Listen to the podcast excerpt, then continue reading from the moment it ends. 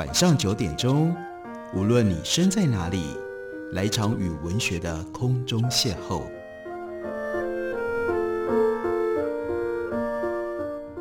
杨照谈书，邀您一同遨游文学世界，认识古今中外的经典之作。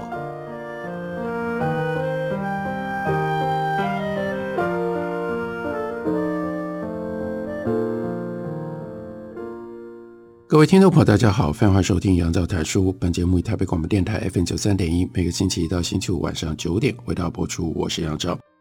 在今天节目当中要为大家介绍的，这是 Roman Krznaric 他所写的中文翻译叫做《长思短想》这本书。这是商周出版公司刚刚出版的新书。不过这本书呢，它原来的书名叫做《The Good Ancestor》，好祖先。他要告诉我们。当我们活在这个世界上，我们还有另外一个责任。我们从我们的祖先那里继承了这么多东西，我们能不能在这个环节当中，自己去为后代子孙思考，也能够变成一个好祖先？或者更进一步的，要如何作为一个好祖先，就变成了这本书作者他所关切、想要推断、想要讨论，同时呢，想要说服我们来进行长期思维的非常重要的一个主题。那关于长思短想对照当中，什么叫做短想？书里面有这样的一段心理学实验的描述。他说，一九五四年的时候，有一项突破性的研究揭露了我们大脑当中短期思维的运作。研究人员呢，在老鼠的下视丘植入电极，并且连接到一个把手。这个老鼠呢，只要按下把手，大脑就会接收到电流的刺激。研究结果发现。老鼠会重复的按下把手，频率最高的时候多高呢？每个小时两千次，而且它还会为了按下把手，甚至不吃东西、不喝水、也不交配了。这个研究跟后续的复制的研究显示，在大脑当中，老鼠的大脑，但同时，当然人类的大脑里也有有一个特定的区块，跟我们称之为叫做成瘾的欲望是有关系的，而。如果我们用化学的角度来看的话，这里就有一个关键的物质，那就是多巴胺。多巴胺是在这些区块里协助神经讯号的重要化学物质。不管你喜欢或不喜欢，人类跟老鼠拥有共同的祖先，大概在八千万年前。所以可想而知，后来的研究发现，人类的大脑也有类似的区块。演化生物学家的解释。人类对于短暂愉悦欲望跟奖励的执着，其实是在食物稀少或者是安全受到威胁的情况底下所发展出来的一种演化的生存机制。它是有演化上的优势的。我们大脑发展出短期处理的系统，告诉你说能吃的时候就尽量吃。另外呢，遇到猎食者赶快跑，这是短期思维，立即反应，难以拒绝食物跟药物的诱惑。其实就是古老的成瘾大脑在作祟。当我们不断地滑手机检视新的讯息的时候，就跟那些在实验室里面一直不断地按下把手的老鼠是一样，因为我们都在寻求多巴胺释放所带来的一种即时的快感。毕竟这一类的科技就是为了这个而设计的。在 party 上面多喝了几杯酒，我们就忍不住想要抽一口香烟。我们其实是在遵循古老的哺乳类祖先的一种深层的呼唤，这是让你又抽烟又喝酒非常不错的借口吧？其实现今消费文化的短期思维，无论是狂吃垃圾食物，或者是在清仓大拍卖的时候疯狂抢购，都能够追溯到人类演化产物当中的当下本能。人类甚至会为了满足短暂的欲望。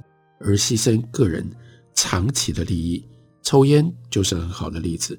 高脂肪食物也是。我们明知道高脂肪食物会导致心脏病，但我们还是要吃。我们可能会选择挥霍储蓄去加勒比海度假，而不是把钱存起来以防万一。在个人的时间视野里，未来的自己常常不是 top priority，那是第二考量，排在当下的即刻愉悦之后。那。这是人类的大脑的其中一部分。可是呢，我们要知道，这不是人类大脑的全部。大概在一万两千年前，新石器时代早期，我们另外有一个人类的祖先做了一件不同凡响的事，他选择不把可以让他填饱肚子的种子吃下去，而是加以储藏，等待下一季可以种到土里面，可以把它种出新的植物来。这就是农业革命的开始。这同时也标志了人脑演化的转捩点，象征了长期思维的诞生。人类拥有远见，能够为了种植作物而储藏种子。另外呢，人类拥有克制力，能够在漫长的冬季忍住挨饿几个月而不把种子吃掉。这代表我们的这个人种 Homo sapien 拥有一项了不起的前瞻的能力，可以在思考的时候超越当下，放眼遥远的未来，并且以长远的时间视野来实施计划，并且进行尝试。这种大脑神经回路。也是我们的天生性质之一。关于这方面的证据也很扎实，没有任何其他动物能够像人类一样有意识地思考跟规划未来。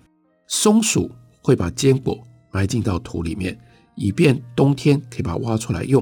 但是呢，他们这样做是直觉，是本能，而不是因为有意识地去制定生存计划。当白天日照时间变短，他们就会直觉地。把坚果埋进到土里。动物行为学的研究显示，老鼠等等这些物种，它们都拥有不错的记忆，但是顶多它们只能够往后思考半小时到一小时。黑猩猩虽然会拔掉树枝上的叶子，并且把树枝当作来戳白蚁洞的工具，但并没有证据显示它们能够准备十几根同样的工具来储存，提供。下个礼拜他们可以用，但这就是人类会做的事。我们拥有在这个生态圈里，在这个生物的环境里面不可思议、非凡的规划的能力。我们会规划明年夏天要到哪里去度假，我们要设计十年之后树会长大、花会开，才会变得美丽的花园。我们会为儿女，现在也许他们三岁，我们就开始在想。那他们念大学，甚至他们要创业，应该要把这些钱从哪里来？应该要存起来。甚至呢，我们会替自己的葬礼准备，到时候你们要在我的葬礼上演奏跟播放这个曲子。这就是一种完全不同于棉花糖脑的，叫做象石脑的运作的结果。前瞻的能力让人类得以生存，并且繁荣兴盛。早在幼儿五岁的时候，他就有能力。想象未来，预测未来事件，并且区分未来和现实以及过去的不同。我们每一天经常都在进行未来的思考跟规划。那有一项研究是以五百名芝加哥地区的居民作为样本，透过一个手机的运用程式，每一天不定时询问：“哎，你现在在想什么？”研究的结果显示，他们思考未来的时间占每一天大概百分之十四。而回忆或者是思考过去，只占每一天的百分之四。那花在思考未来的时间当中，有四分之三是在进行规划。因此，我们思考未来的时间比我们思考过去的时间，依照这个研究的话，大概高出了三到四倍。而每七小时的思考当中，就有一小时是关于尚未发生的事情。所以，我们应该要看到这样的事实。人类有这样长期思考的大脑，而且它有庞大的潜能。我们如果想要拥有长期思维，我们就必须发挥大脑这一部分的力量。我们的祖先花了两百万年从事一项不可思议的壮举，培养我们的大脑，让我们的大脑能够脱离当下，让我们的大脑透过规划、透过想象，好像暂时跑到了未来，住在未来。演化心理学家跟考古学家都认为。长期思考和长期规划的能力，赋予了人类演化上面巨大的优势，能够考量未来将要发生的事情，预测未来会出现的变迁，并且制定计划。这是一种生存的机制，弥补了人类在力量、速度和敏捷上的不足。这个重大的认知跳跃背后有四大因素：第一呢，是寻找路径，人类为了生存，必须要规划打猎跟觅食的路线。因此而发展出具有时间标记的认知地图。第二项称之为叫做祖母效应 （Grandma Effect），这是什么呢？那就是爸爸妈妈去打猎、去捡食、去觅食，谁来照顾小孩呢？小孩还是有人照顾，因为有 Grandma，祖母负责照顾孩童，所以这是跨世代的合作。因为有跨世代的合作，就延长了在世代之间所产生的这个时间的视野。更进一步的呢，就产生了社会合作。社会合作是人与人建立了长期的连接，发展出互信互惠、同理的合作关系。还有一项是器具创新。石器科技的发展需要规划复杂的程序，并且辨认未来目标。你要打造一个工具。你先要知道，先要预想这个工具到底要怎么用，这是现在跟未来之间的一种对话。人类有这样的大脑，才变成了我们今天所看到的这样的人类，创造出这么复杂的文明。我们继承了这套文明，我们也就有责任要做一个 good ancestor，作为一个好祖先，把这样的文明不止传下去，而且用长期思维的模式。替我们的子孙思考跟构想。休息一会儿，我们回来继续聊。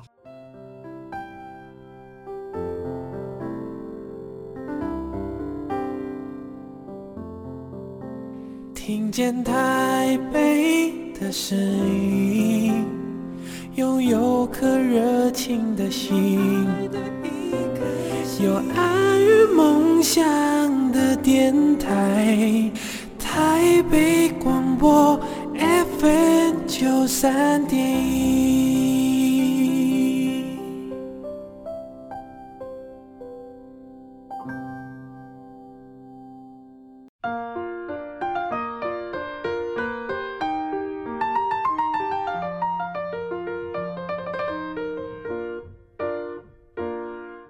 感谢你继续收听《杨照谈书》本节目，台北广播电台 FM 九三点一，每个星期一到星期五晚上九点，为大家播出到九点半。今天为大家介绍的这本书，作者是 Zoran Krasnaric，他所写的书中文翻译叫做《长思短想》。他在这本书里面为我们探索我们跟时间之间的关系。他就讲，自古以来，人类都是以周期循环的时间观念作为我们的作息的基础，配合一天当中。我们醒来到我们睡着，这是睡眠的规律。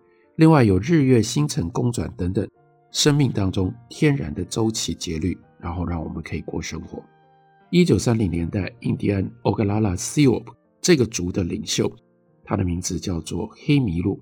他曾经解释自己的周期时间观跟宇宙观。他说，印第安人所做的任何事情都有圆圈循环的特性。这是因为世界的力量总是呈现圆圈循环，最强大的风就是旋风。鸟巢是圆形的，因为鸟和我们有同样的信仰。太阳跟月亮绕着圆圈升起落下，而且太阳是圆的，月亮也是圆的。就连季节的变化也是周而复始的圆圈，人的生命也是从童年到童年的圆圈。所以，任何有力量流动的事物都有这种。圆圈循环的存在，但是人类文明改变了。到今天，大多数的社会，尤其是西方社会，都脱离了循环时间观，以及循环时间观本质上的长期观点。我们不再相信永恒的周期循环，以及时间永远周而复始。古代视时间为循环的观念，现在已经没落了，取而代之的是一种线性的时间观，把时间视为。一直不断向前挺进的箭头，依循直线从过去飞来，穿越当下进入未来。人类采行循环时间观或者是线性时间观，到底有什么样的差别呢？差别就在于圆圈不可以缩短，但直线却可以。循环时间观的瓦解大概始于十四世纪，欧洲发明了机械时钟。机械时钟不只是衡量时间的准确度高于。日晷或者是水钟这种古老的工具，更变成了控管时间、加速时间，并且将时间商品化的强大的仪器。所以，人类历史上出现了一个新的问题：谁来控制时间呢？所以在书里面把这个历史的现象称之为叫做时钟的暴政。时钟的暴政一部分源自于基督教的时间观和所谓商人时间之间的冲突。基督教教会认为时间是上帝的礼物，所以呢不能够买卖，因此教会反对放贷收取利息的行为，因为收取利息就是利用时间来赚取利润。这对商人来说，这当然是个坏消息，因为他们经营生意必须要仰赖信贷。以更宏观的角度来看，商人经商成功的基础就是时间，就是善用时间，知道什么时候买低，知道什么时候卖高，知道掌握长途货运什么时候可以抵达，然后要能够预测货币波动的时机，还有下一季收获的时候商品的价格，以及了解如何提升旗下员工的效率，让员工在最短时间之内完成最多的工作。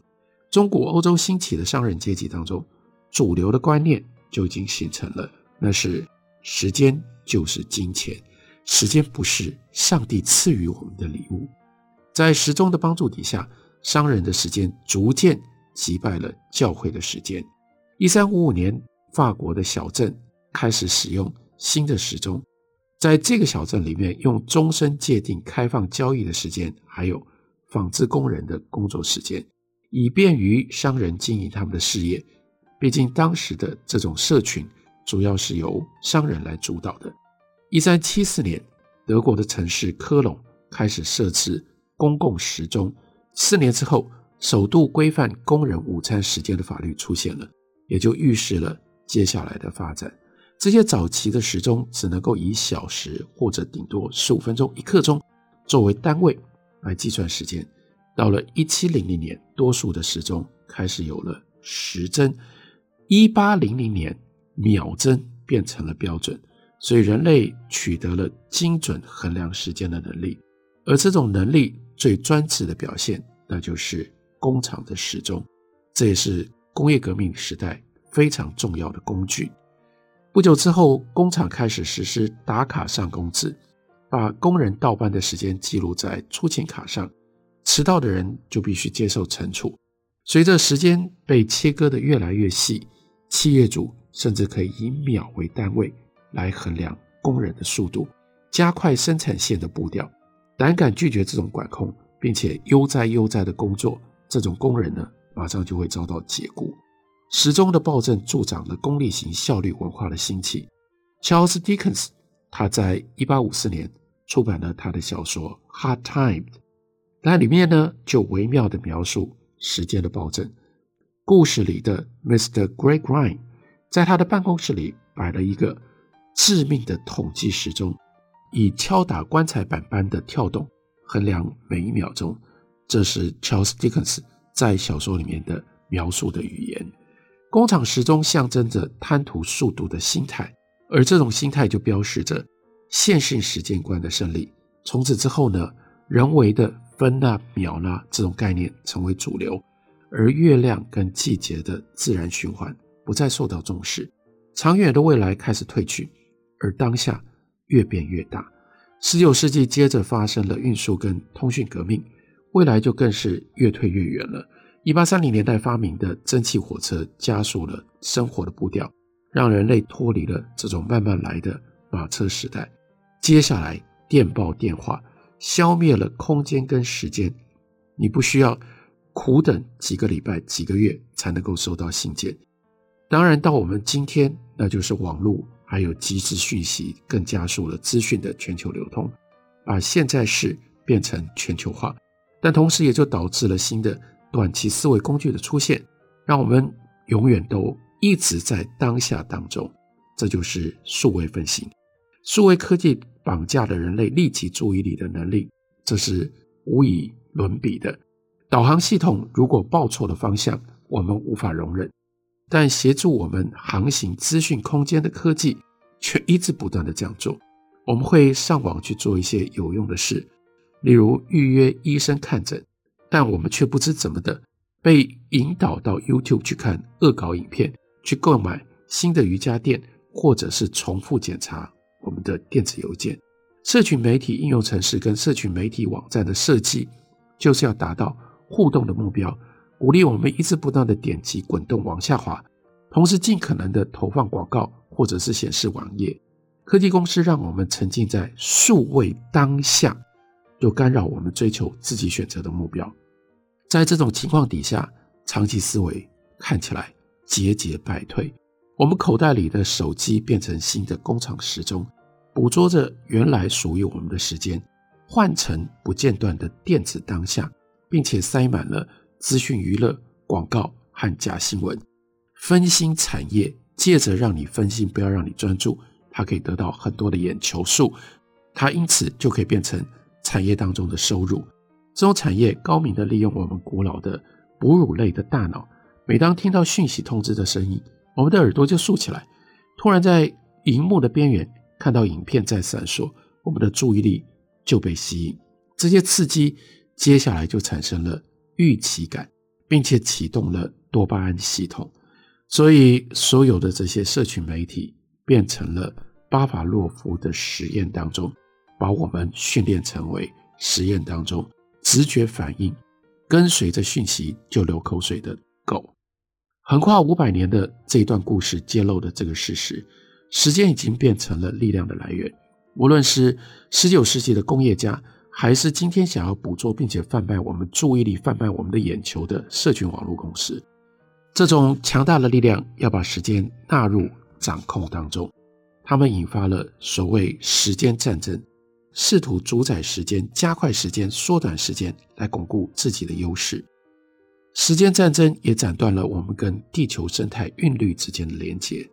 地球的生态韵律是由永远周而复始的自然循环所组成的，但我们现在已经打破循环，用直线取代了，不断向前挺进的时间箭头。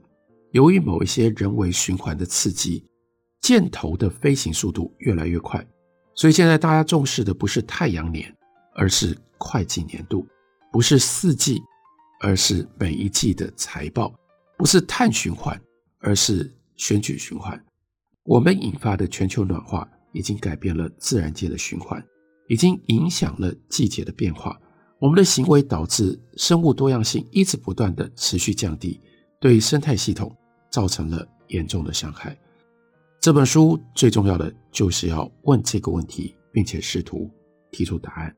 我们是否有办法摆脱这项历史的遗产，摒弃短视近利的当下至上的思维？这个答案在哪里？在于现代科学时期影响人类大脑最深的一种发现，那就是深度时间 （deep time）。我们要接触，我们要尽量改用 deep time 来培养。我们长期思维的能力，在书里面，Krznaric 他就从各种不同的面向为我们打开这种长思的可能性，摆脱胆想，让我们专注于长思，我们才有机会。一方面继承了过去祖先所给我们的文明遗产，我们还能够做一个好祖先，把这一套甚至更增加的好的东西留给我们的子孙。这本书就是长治短想，上周出版公司刚刚出版的新书，介绍给大家，推荐给大家。感谢你的收听，明天同一时间我们再会。